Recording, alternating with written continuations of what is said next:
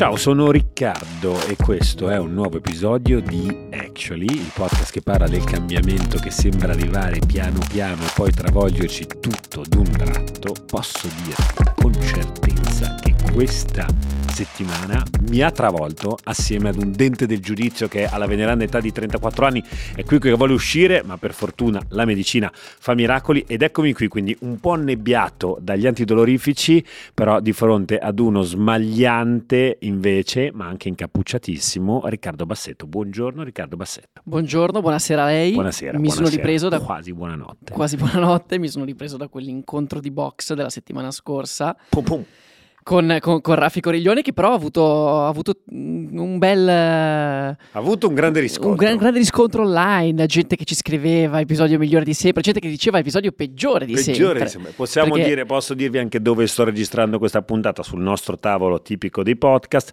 però con di fronte a me una cornice dorata all'interno della quale è stato stampato e incorniciato un commento arrivato dall'amico da tale Corra, che immagino sia un nostro ascoltatore eh, abituale, che ha lasciato un commento sotto l'episodio. Noi avevamo chiesto dei feedback e quant'altro, e questo nostro ascoltatore ha scritto. Ricky Base ha ragione, Raffi e Ricky H sono biased contro le cripto. Questa cosa è stata incorniciata e in questo momento ce l'ho di fronte a me. Sì, Ora ho dovuto, ho dovuto farlo. Se, chiaramente sono arrivati tanti commenti diversi fra di loro, ma questo è stato incorniciato in cornice d'oro, immagino massiccio tra l'altro. Non oso toccarlo sì. per, per, per scalfire. Ho dovuto farlo, Ricky, perché sono arrivati tanti messaggi di solidarietà. Perché Ecco, ho, dovuto, ecco. Ho, dovuto, uscire da una situazione complicata in cui si capiva che tu stavi dalla parte di Raffi contro le cripto e quel messaggio lì mi ha fatto davvero bene, quindi oggi ho voluto rivolgerlo verso di te eh, all'interno della cornice. Per sentirti di... meno solo. Esattamente, meno la solo. community è con me. Di cosa parliamo oggi? Allora, al netto di una discussione un po' più uh, lunga e approfondita che ho lasciato a te, adesso vi spiegherò perché, con Alfonso Romano di IDA, la Italian Data Center uh, Association, eh, perché la lascio? Perché la lascio a Ricky Base? Perché è una discussione eh, che fa parte un po' della tua ragion d'essere anche dentro Will, ovvero le campagne per l'innovazione e la digitalizzazione della nostra società. Quello che emerge da, da, tutte le riflessioni che si fanno oggi anche sul tema dei data center è proprio questa, cioè di quanto questi siano sostanzialmente l'infrastruttura di hardware su cui scorre l'economia digitale, di cui il nostro paese ha un grande bisogno, anche in termini, diciamo così, di autonomia. Ma lascerò questa conversazione a voi. Assolutamente, ed è incredibile come io ho usato le stesse parole per introdurre appunto la Big Story, ecco, che probabilmente tu non hai è ancora... blind, non l'ho proprio no, tutta sentita, non l'ho ancora tutta sentita. Non l'hai ancora tutta sentita, eh, però ho usato le stesse identiche parole, incredibile, Bene, ormai bene, siamo allineati, siamo allineati. Uguali. Ti ho, ti, ho, ti, ho, uh, ti ho, studiato a lungo, mio caro, uh, mio caro Sodale. Ora, io vorrei partire con una riflessione che si ricollega in realtà a una cosa che ci siamo detti già qualche puntata fa, in realtà qualche mese fa, mi sento di dire, che è questa riflessione che si sta diffondendo e aprendo uh, molto negli ultimi mesi sullo stato dell'arte della scienza economica e soprattutto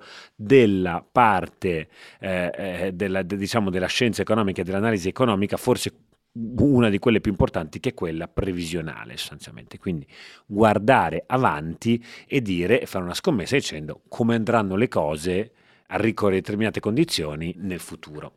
Perché si sta parlando così tanto dello stato dell'arte, eh, de- della scienza economica da questo punto di vista? Perché è invece qua c'è una sorta di unanimità nel considerare, questo ne avevamo parlato qualche tempo fa, nel considerare le previsioni fatte fra la fine dell'anno scorso e l'inizio di quest'anno, periodo in cui tipicamente si fanno le predictions, le grandi banche di investimento pubblicano i loro report sull'anno che verrà, le grandi banche centrali si esprimono su quello che sarà l'anno che verrà e i grandi economisti scrivono tutte, su tutte le testate sull'anno che verrà.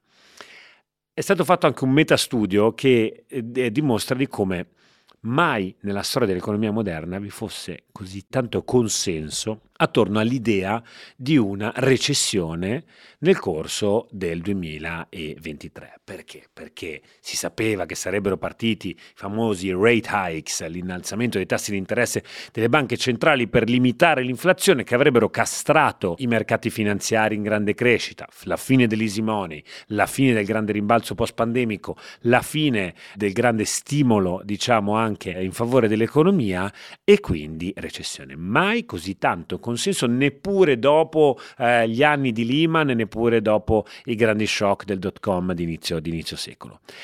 Che cosa succede? Che oggi stiamo registrando invece questo grande consenso attorno appunto al giudizio del più grande fallimento nella storia della previsione, diciamo, de- de- delle previsioni economiche di sempre. Perché arrivo a rifare questa riflessione? Perché è stata pubblicata questa nota della divisione eh, di Goldman Sachs su Global Investment Research, quindi uno degli enti più, diciamo, delle organizzazioni, una delle più grandi banche al mondo, che naturalmente è una di quelle più stimate quando si parla di futuro, che è così intitolata The Hard Part is Over.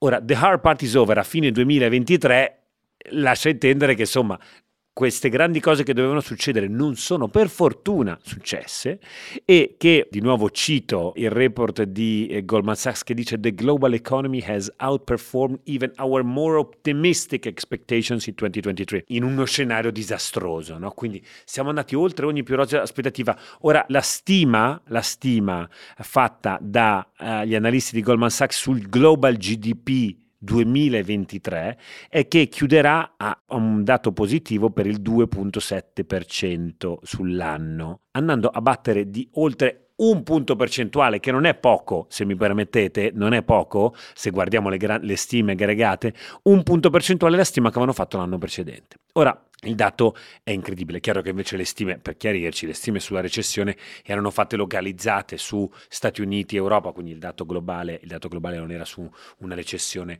di stampo, di stampo globale. Però è impressionante, io trovo che sia davvero impressionante questo fatto, che cosa si nota sostanzialmente? Che la disoccupazione a livello eh, globale è stabilmente sotto i livelli pre-pandemici e lì è rimasta, mentre invece si aspettava che sarebbe, che sarebbe peggiorato, e che eh, l'inflazione è crollata in maniera significativa, in particolare negli Stati Uniti, anche in quei mercati che avevano visto un'impennata post, pandemica.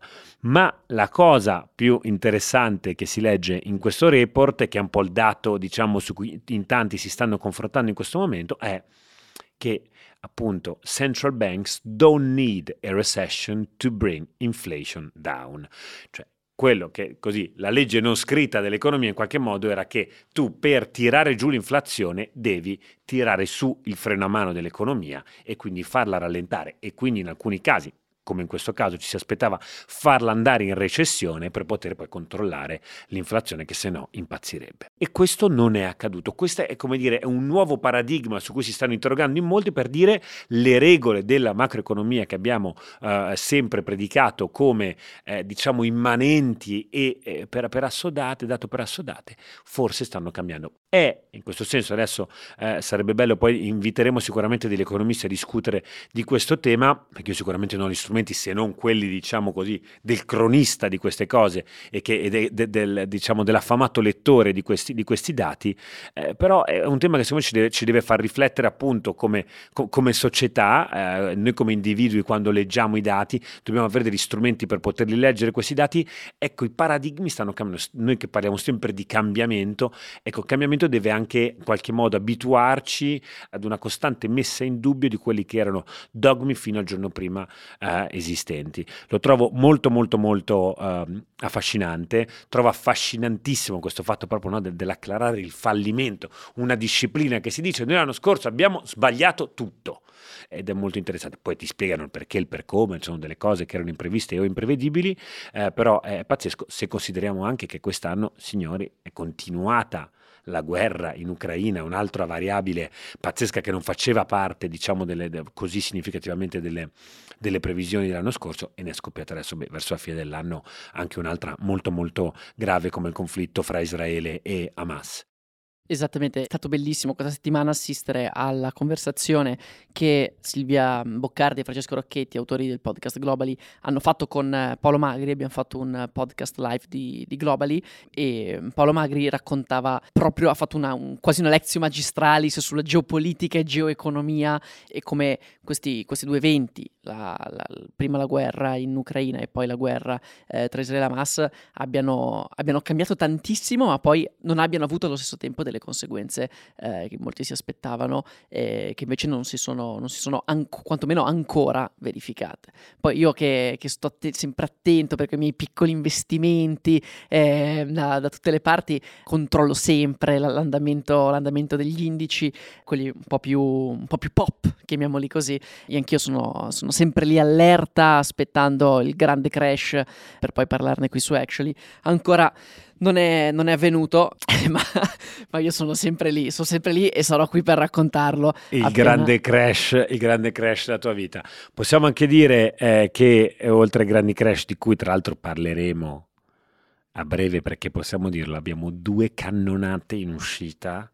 Possiamo iniziare a fare qualche an- anticipazione? Sì, ma anche perché ci siamo dimenticati di fare la settimana scorsa. Abbiamo fatto una puntata Actually Meets Mele Marce e non abbiamo detto che la stagione 2 di Mele Marce era in arrivo. La stagione 2 di Mele Marce, cari miei e care mie ascoltatori e ascoltatrici di eh, questo podcast, sta per arrivare. È una cannonata, ci sono nuove storie di nuovo di soggetti che hanno volato così in alto fino a toccare il cielo con un dito o quasi, per poi, per poi sbriciolarsi giù con delle ali che non reggevano il calore eh, della vicinanza al sole e sono, sono, pazzesche, sono tante, siamo sempre, eh, sicuramente io e Raffi, c'è sempre eh, Ricky che, che, che, diciamo fa d'angelo custode rispetto, rispetto, a queste storie, c'è un nuovo team di produzione e vedrete che vi, che vi divertirete, adesso a breve vi, vi, inizieremo a dare qualche spoilerino su alcuni, alcuni, nomi che verranno toccati nel corso di questa, di questa serie, vi possiamo dire che ci sono cose molto moderne, delle, delle, delle banche californiane che crollano c'è alla fine, c'è, sì. c'è, delle banche californiane eh, che, che, hanno sede in delle valli piene di silicio eh, che crollano, ci sono delle grandi famiglie americane che hanno fatto fortuna nel mondo del uh, farmaceutico per poi dar vita a delle crisi gigantesche eh, come quella delle oppioidi attualmente in essere negli Stati Uniti. E, insomma, ci sono davvero, davvero, davvero delle, delle, delle, delle cosine molto, molto interessanti. Raffi ha, scritto, Raffi ha scritto nel gruppo Mele Marcissime, che è il gruppo WhatsApp nel quale coordiniamo la produzione di Mele Marce. Oh, stavolta spaccamo tutto. Stavolta spaccamo tutto. Possiamo anche iniziare per non, per Quanti non, spoiler per, oggi? Per non, per non limitarci alle mele marce, perché sta arrivando anche un secondo capitolo, un secondo capitolo di un filone a cui abbiamo dato vita l'anno scorso con il nostro beneamato unicorno. Wow, l'hai detto! L'unicorno. Sta per succedere, sta per succedere. Sta per Questa succedere. volta non, non, è una seconda stagione no, dell'unicorno, esatto. spiega bene, spiega ma bene. andiamo a raccontare una storia completamente diversa, ma che per tanti aspetti è simile a quella di Marco Astorri e del suo arcinemico. Eh, in questo caso, lo dico, andiamo a raccontare la storia di Virgilio De Giovanni, detto Dejo, il Dejo. il Dejo, l'uomo che aveva creato praticamente, come dici tu nel trailer, Netflix prima di Netflix, Amazon prima di Amazon e Facebook prima di Facebook. Wow, eh... che, storia, che, storia, incredibile. Oh, ci è arrivato già il primo episodio, lo realizziamo eh, questa volta sempre con, con, Both Sound, il team con cui abbiamo collaborato eh, per la scrittura e poi anche per, il, ehm, per tutta la fase di post-produzione del, dell'Unicorno. Abbiamo ascoltato proprio ieri in anteprima il primo episodio wow, e wow, se vi era piaciuto, wow. se vi era Gaza, piaciuto l'unicorno, questa volta davvero abbiamo, abbiamo, toccato vette altissime. Gaza come matti, sì, sì, sì, quello che state ascoltando è proprio una, una, conversazione autoreferenziale. Lo sappiamo, però l'entusiasmo in realtà di fare questo tipo di prodotti è troppo alto, anche per noi che in questo momento facciamo anche, abbiamo iniziato a fare dei mestieri diversi rispetto a quelli che facevamo l'anno scorso, sia io che, che Ricky, però queste sono davvero delle cose speciali, pensate un po' così, diciamolo, per questa nostra piccola, grande, grandissima bolla che è fatta di gente come voi, appassionati di queste storie che si divertono a, ad approfondirle. La storia del Dejo, ragazzi, è oggettivamente una follia, è una follia, ve la racconteremo nel corso del nostro, del nostro, prossimo podcast.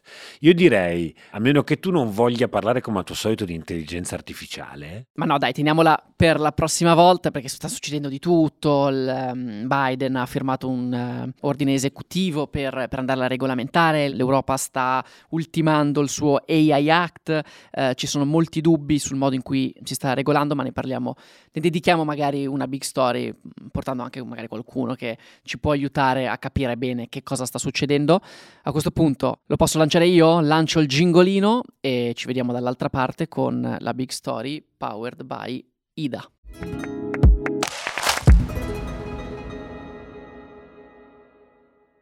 Eccoci qua, dall'altra parte, big story di oggi, una big story che Ricky mi ha lasciato perché, come sai, io sono mega appassionato di eh, tecnologia, di eh, digitale, di innovazione e anche perché mi ha detto così finalmente capisci come davvero funziona questa azienda, nel senso che io di recente ho cambiato ruolo e in questo nuovo ruolo mi sono ritrovato anche nel rivedere, nel gestire un pochino i flussi, i processi, i tanti software che utilizziamo per funzionare tutti i giorni, per fare in modo che il team possa comunicare in maniera più efficiente possibile e tutti questi software che noi utilizziamo archiviano per noi una quantità incredibile di dati, immaginate tutti, tutti i video, tutti i podcast che facciamo e come li trasferiamo in maniera molto veloce e tutti questi scambi di informazione, di dati eh, avvengono attraverso dei software che eh, li archiviano su dei data center e quindi oggi sono molto molto felice di essere qui con Alfonso Romano,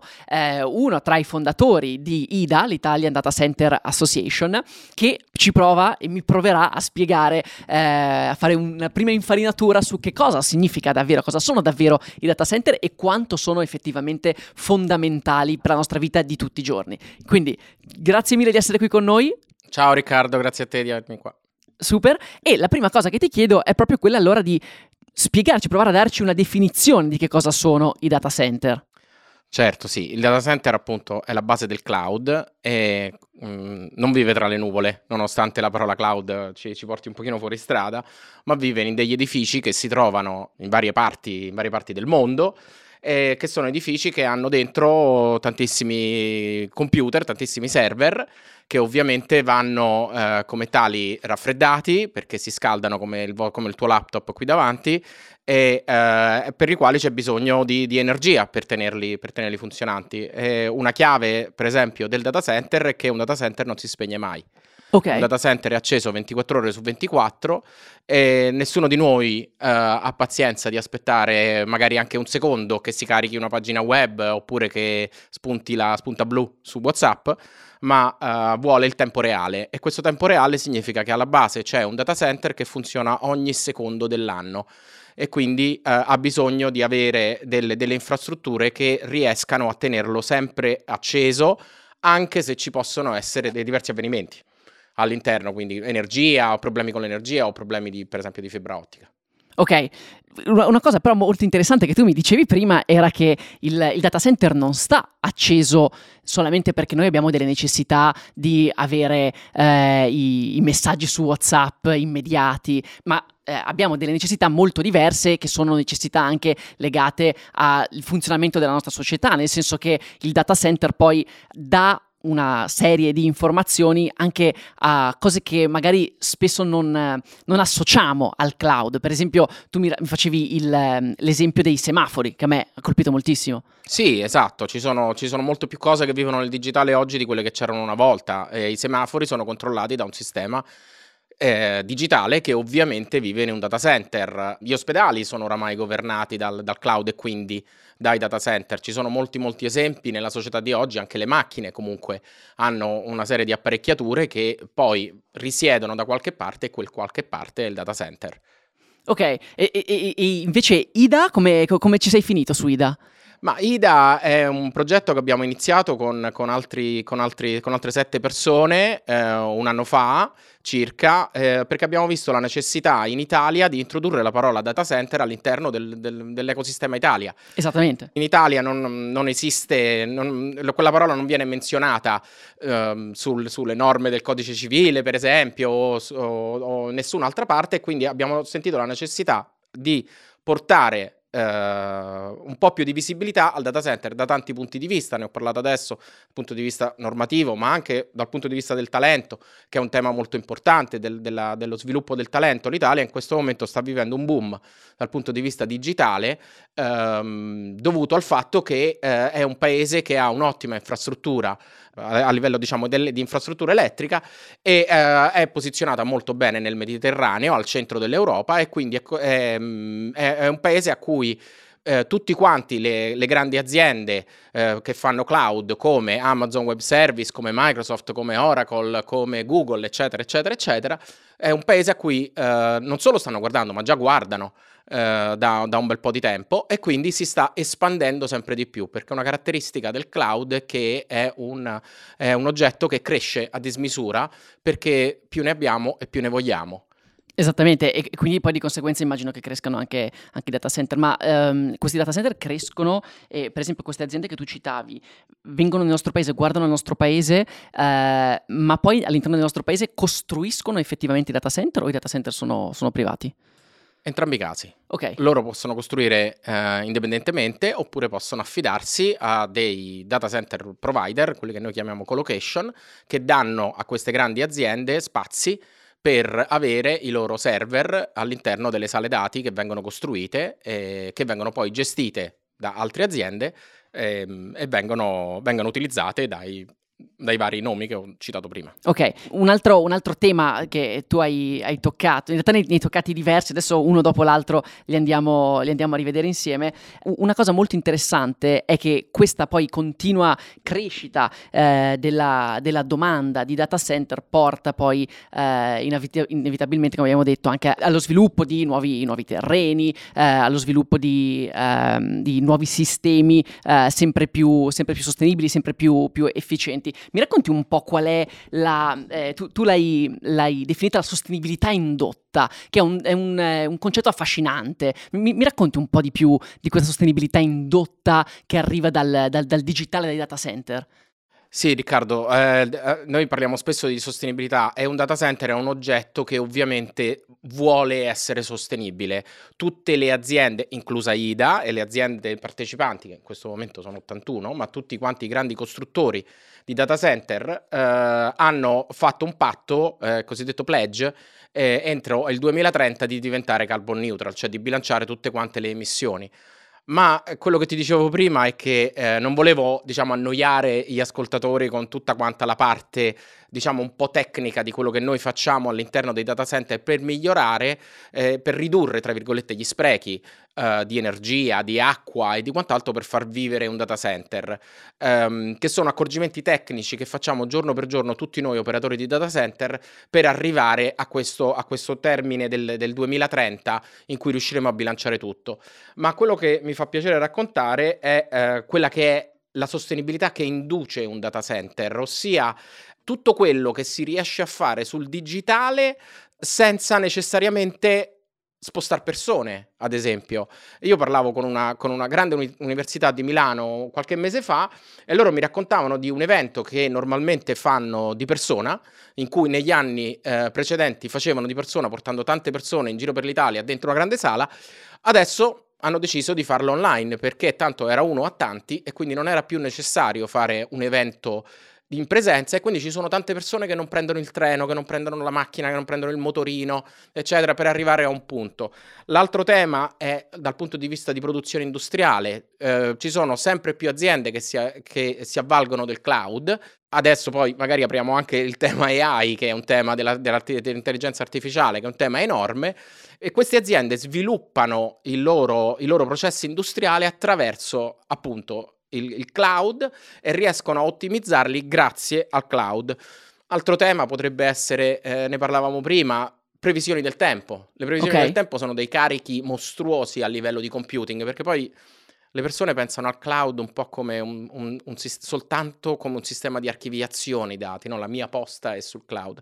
In realtà il cloud significa per metà anche capacità computazionale, ossia io ho il mio telefono che è quasi diventata un'interfaccia, ma in realtà il computer che fa girare i miei dati si trova da qualche parte a Milano, a Dublino, a Francoforte, dove, dove, dove può essere eh, dislocato il data center, e ha dei processori potentissimi che vanno a mille all'ora e che mi generano per esempio una previsione del tempo o mi generano un profilo di inquinamento di una città in cui magari si può vedere di chiudere o non chiudere certe zone per migliorare l'attività. I flussi di traffico sono governati anche da questo punto di vista, quindi c'è un'enorme capacità computazionale che non è più sui nostri telefoni, Mm, o sui nostri device, i nostri device stanno diventando sempre più un'interfaccia, ma si trova da qualche altra parte. E questo genera in tutto l'ecosistema sostenibilità, perché riesci a predire meglio quelli che sono i tuoi processi industriali, riesci a predire meglio il tempo, eh, riesci a predire mm, meglio moltissime cose e eviti molti spostamenti che non si ritengono più necessari. Mm, ok, la, la, la, questo concetto di, di, data center come la base della nostra vita digitale a me affascina moltissimo. La cosa che però ulteriormente mi, mi fa pensare è questo concetto che tu, ehm, che tu, racconti, cioè il fatto che ad oggi sono sempre di più le cose che vengono governate dal cloud e quindi questo poi mi porta naturalmente a pensare come ci sia stata poi negli anni anche un'evoluzione del cloud e poi magari, che questa è una roba, una cosa, questa è una cosa che hai ehm, citato anche prima, eh, un'evoluzione anche delle figure che sono coinvolte all'interno di questo settore, che stanno evolvendo sempre di più. Prima abbiamo hai detto brevemente che state voi, come tutte le altre aziende, cercando di ottimizzare sempre di più anche il, la sostenibilità poi del singolo data center e questo poi si porta con sé, immagino, tutte anche delle conseguenze di, per, di persone coinvolte. Eh, come lo costruiamo, co- eh, in che modo poi vengono effettivamente dislocati i, i data center all'interno del territorio. Quindi mi racconti un po' come sta evolvendo seguendo ehm, il settore, ma, ma proprio come, come, quali sono anche le nuove figure che magari ad oggi noi non ci aspettiamo, che però invece sono molto coinvolte all'interno di questo settore. Sì, il settore si è evoluto tantissimo negli anni. Dieci anni fa in questo settore sembrano cento anni fa. I primi data center nascevano eh, cosiddetti appunto, come dicevo prima, in colocation, cioè nascevano dei data center dove c'erano dei cosiddetti managed service, cioè tu avevi le singole aziende che potevano mettere i singoli server all'interno di una sala dati e avere qualcuno che li aggiustava se si rompevano, eccetera, eccetera. Pian piano poi sono usciti appunto i vari Amazon Web Service, AWS con il suo cloud, è uscita Microsoft con Azure, è uscita Google, eccetera, eccetera. E tutti questi grandi, quelli che noi chiamiamo hyperscaler, cioè sono i grandi cloud provider, portano sempre più servizi che evitano al cliente singolo di gestire quello che, che è il proprio workload, diciamo, tutta la sua infrastruttura, ma lo gestiscono per te. Fanno okay. loro il lavoro sporco. Ok. Ehm, eh, o lo facciamo noi, data center provider, come, come, eh, come lavoro sporco. Cioè non c'è più bisogno che tu ti vai a installare un server o ti vai a gestire le dinamiche di connessione tra uno o un altro servizio, la capacità computazionale. Si fa tutto quanto loro e in molti casi, ad esempio, puoi pagare a consumo. Questo che cosa ha portato? Ha portato che l'adozione di questi sistemi negli anni è stata sempre di più. Oramai noi senza cloud non sapremo vivere, anche tu quando lavori immagino condividi i documenti con i tuoi colleghi e lavorate insieme da questo punto di vista in tempo reale, cosa che fino a 5-6 anni fa non, non esisteva. Quindi da questo punto di vista si sono evoluti da piccole sale dati con server singoli messi e l'azienda che si collegava al proprio server, le informazioni tornavano indietro e loro le utilizzavano a grandi data center che quindi avevano al loro interno queste grandi aziende di cui abbiamo parlato che gestivano i servizi al loro interno e davano internet come servizio.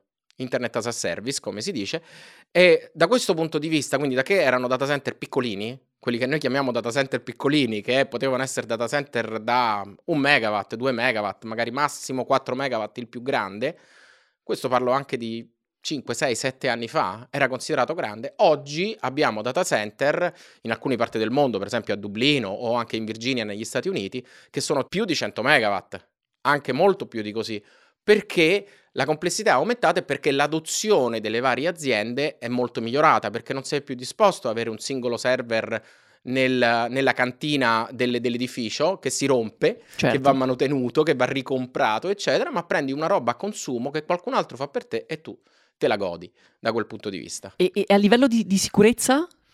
A livello di sicurezza è, è, è indubbiamente maggiore. Eh, noi dei data center lo facciamo per lavoro e quindi, eh, per esempio, abbiamo dal punto di vista fisico, abbiamo guardie, okay. abbiamo al- cancelli alti, abbiamo ehm, sistemi, ehm, eh, sistemi di controllo accessi, eh, fatti con uh, impronta digitale, con PIN, con il tuo badge, con alcuni uh, ancora più sofisticati possono utilizzare l'iride, come nei film di... Esattamente, come l'immaginario che poi mi, mi, mi, immagino entrando all'interno di un data center, poi avremo appunto anche con Will la possibilità di, di venire a visitarlo, ehm, eh, mi, immagino proprio quel tipo di, di, sicurezza biometrica che appartiene un po' ai film di, quasi di fantascienza. Ci vuole un po' di tempo per entrare in un data center, non entra chiunque perché ovviamente lì dentro ci sono tutti i tuoi dati, okay. no? anche se sono come ti dicevo prima, disparati nei vari server, eccetera, però comunque ci sono tutti quanti i tuoi dati e quindi tutti noi vogliamo che i tuoi dati deve essere più sicuro di una banca alla fine. Certo. Perché ci sono, c'è il tuo passaporto, c'è la tua carta di credito, ci sono i tuoi dati personali, le tue cartelle cliniche, c'è tutto. E quindi e dal punto di vista della vista... sicurezza è fondamentale che ci sia la sicurezza fisica e poi c'è la, la sicurezza dal punto di vista, diciamo, digitale. Non c'è l'antivirus che puoi far girare sul tuo computer che va benissimo per il tuo computer, ma ci sono sistemi hardware che evitano che ci siano attacchi distribuiti dal, del, del, um, di potenziali hacker e quindi si tengono fuori con sistemi molto molto più sofisticati di quelli che si può usare sul singolo server o sul singolo computer. Esattamente, per l'azienda sarebbe un costo troppo grande Enorme. anche poi investire sulla, sulla, propria sicurezza. E poi cosa succede in, nel momento in cui l'azienda poi eh, riceve un attacco e quindi deve poi difendersi, deve ulteriormente investire, investire moltissimo, mentre eh, mi, mi, è chiaro il fatto che mettendo tutto insieme eh, si possa raggiungere dei livelli di sicurezza molto più alti. Eh, ritornerei però prim- alla domanda prima, perché in realtà mi ha dato un'altra risposta molto interessante, però eh, mi piacerebbe andare a scavare ancora di più eh, sulle, sulle, figure eh, certo. coinvolte. Nel senso che sicuramente c'è, per esempio, adesso ne abbiamo appena parlato, ehm, i, fi- queste figure eh, dedicate alla sicurezza che magari mh, mm, qualche, qualche anno fa con sistemi che erano meno sofisticati erano, erano magari meno necessarie. Sì, sì, sicuramente adesso comunque ci sono, ci sono, appunto, abbiamo parlato di sicurezza, ma possiamo parlare di tanti altri temi, un po' meno ovvi, del, diciamo, quando, quando guardiamo in un film o in una in qualche speciale si vede sempre il classico nerd col computerino davanti, davanti a un rack con dei, con dei server, con delle lucine accese, lui o lei che è lì e digita e fa cose. E, e con dei codici verdi che scendono sullo schermo. Verdi, Matrix, lui che scappa via con i soldi, come fanno i film americani che trasferiscono 100 milioni di euro in un secondo. E, ehm, in realtà ci sono delle professionalità all'interno di un data center che sono, non sono così ovvie per chi non conosce il tema. Noi abbiamo per gestire un data center che è già operativo, ad esempio, utilizziamo molti elettricisti perché c'è tutta un'infrastruttura elettrica che, come ti dicevo prima, deve, stare, deve essere funzionante non quasi il 100%, il 100% del tempo. Perché altrimenti succede l'inferno quando si spegne un, uh, un Twitter o un WhatsApp. Quindi devono stare acce- accesi il, tu- il 100% del tempo. Ci sono i frigoristi che manutengono le apparecchiature di raffreddamento che sono necessarie affinché i server non si surriscaldino. Questi, diciamo, sono un pochino gli aspetti operativi, ma poi un data center va costruito. Okay. Va finanziato, va progettato, seguito. Faccio un passetto indietro, va comprato un terreno. E per fare tutte queste cose abbiamo necessità in questo momento, ed è una delle ragioni chiave per cui abbiamo fondato l'Italian Data Center Association. Io presiedo un gruppo che si occupa esattamente di talento, ossia di costruire quella che è la pipeline a 3-5 anni, perché l'Italia è in espansione enorme, ma in questo momento non abbiamo abbastanza persone da mettere all'interno dell'ecosistema dei data center. Okay. Quindi quelle figure di cui ho parlato prima, ma abbiamo bisogno di program manager, perché dobbiamo seguire i, proce- i processi di costruzione, abbiamo bisogno di architetti, per fare il design, per progettarli. Abbiamo bisogno di persone del ramo finanziario perché eh, non vengono su gratis, anzi costano tanto e quindi devi, devi, fare tutto un lavoro da quel punto di vista eh, perché eh, ovviamente va, va, va, costruito a livello finanziario. Uh, esistono, ci sono tanti uh, legali che lavorano in un data center, se non altro per comprare i terreni, per fare tutti quanti i contratti, tema del GDPR, quindi di dove risiedono i dati, eccetera. Ci sono persone di sales e di marketing. In Italia è difficile trovare qualcuno che sia specialista in sales di data center. E poi ci sono anche altri rami che stanno nascendo adesso con l'AI. Ad esempio, ci sono profili a livello umanistico, persone che hanno fatto il liceo classico, che hanno fatto sociologia, che hanno fatto filosofia, che cominciano a lavorare sui, sulle piattaforme di sviluppo dell'intelligenza artificiale, perché servono anche quelli. Esattamente, qual è la relazione tra, tra AI e data center? Un, L'AI vive nel data center, okay. anche lui, anche lui vive lì, solo che è molto più grande. Ok, perché più grande? Eh, semplicemente perché ha bisogno di una capacità computazionale molto maggiore, perché rispetto al cloud che, tra virgolette, gli fai una domanda, lui cerca la risposta e te la manda indietro, l'AI elabora tante risposte, lo sto dicendo in maniera molto semplice, elabora tante risposte e ti manda indietro vai su ChatGPT e chiedi una dieta per eh, una persona della tua età con, con, la tua attività fisica e lui ti rimanda indietro una cosa che eh, rispecchia quello che, è, che sono le tue necessità. Quindi va a utilizzare una base dati gigantesca. Ok, molto più grande. Molto più grande, quindi anche i data center diventeranno, sono già molti data center parzialmente dedicati a AI. E questa domanda aumenterà perché l'AI non è solo ChatGPT, quello è solo l'inizio, la punta dell'iceberg, ma un po' tutto il cloud avrà dei, dei legami con l'AI perché le persone vorranno sempre di più utilizzare l'intelligenza artificiale per sviluppare, diciamo, le cose che richiedono con questa crescita gigantesca, uh, l'Italia, me l'hai, me l'hai, detto un paio di volte, però vorrei capire davvero meglio. Uh, dici che l'Italia è ben posizionata, l'Italia è guardata con attenzione da questi grandi player che, che hai nominato, ma eh, rispetto all'Europa, eh, al resto dell'Europa, o magari ti chiedo anche rispetto al resto del mondo, per, perché guardano noi? Sì, allora è più che altro il tema che i mercati tradizionali di Francoforte, Londra, Parigi, Amsterdam, Dublino, che sono stati mercati che sono cresciuti tantissimo eh, negli ultimi anni, Dublino prima di tutte, eh, ma anche appunto Francoforte, sono arrivati a un, a un punto, non, non, non, non userei necessariamente la parola saturazione, ma un punto in cui è difficile crescere da tanti punti di vista, dal punto di vista energetico, dal punto di vista del talento, di nuovo, perché stanno finendo i, i professionisti eh, da questo punto di vista. E l'Italia invece, che è un paese che può crescere ancora tanto, che ha ancora tanta disponibilità di, di, di terreni, per esempio, ex okay. zone industriali, ad esempio, terreni che si possono essere, possono essere utilizzati, che ha una fantastica infrastruttura a livello elettrico attraverso Terna, che comunque ha una infrastruttura molto stabile e molto ben, e molto, che serve molto bene in moltissime zone d'Italia, cresce perché è, è ancora più piccola e quindi ha ancora grandissimi margini di crescita, come crescerà e sta crescendo la Spagna, come stanno crescendo tanti altri market come la Polonia, eccetera, eccetera.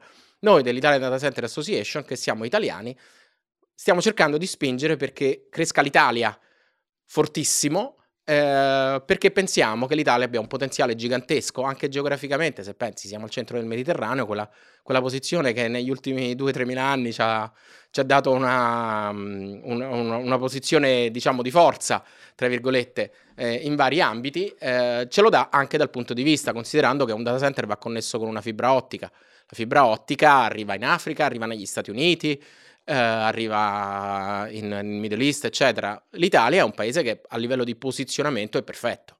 Assolutamente sì, poi c'è, c'è, un altro tema e poi un giorno ti, ti richiameremo eh, per parlarne in maniera più approfondita, che è quello poi anche degli, eh, degli equilibri geopolitici che stanno cambiando anche in base alla, alla, distribuzione, alla, distribuzione, dei data center. Questo mi hai detto è un tema, la prossima volta vengo e ce lo raccontiamo in maniera, in maniera più approfondita. Esattamente, non, non, possiamo affrontarlo qua. Io invece ti ringrazio moltissimo perché Grazie sicuramente questa è stata, è stata una grande introduzione al, al, mondo dei data center ehm, che mi permette e ci permette anche all'interno di Will di capire meglio come, come funzioniamo. Eh, ti ringrazio ancora e ci risentiamo presto. A presto, grazie a te, ciao.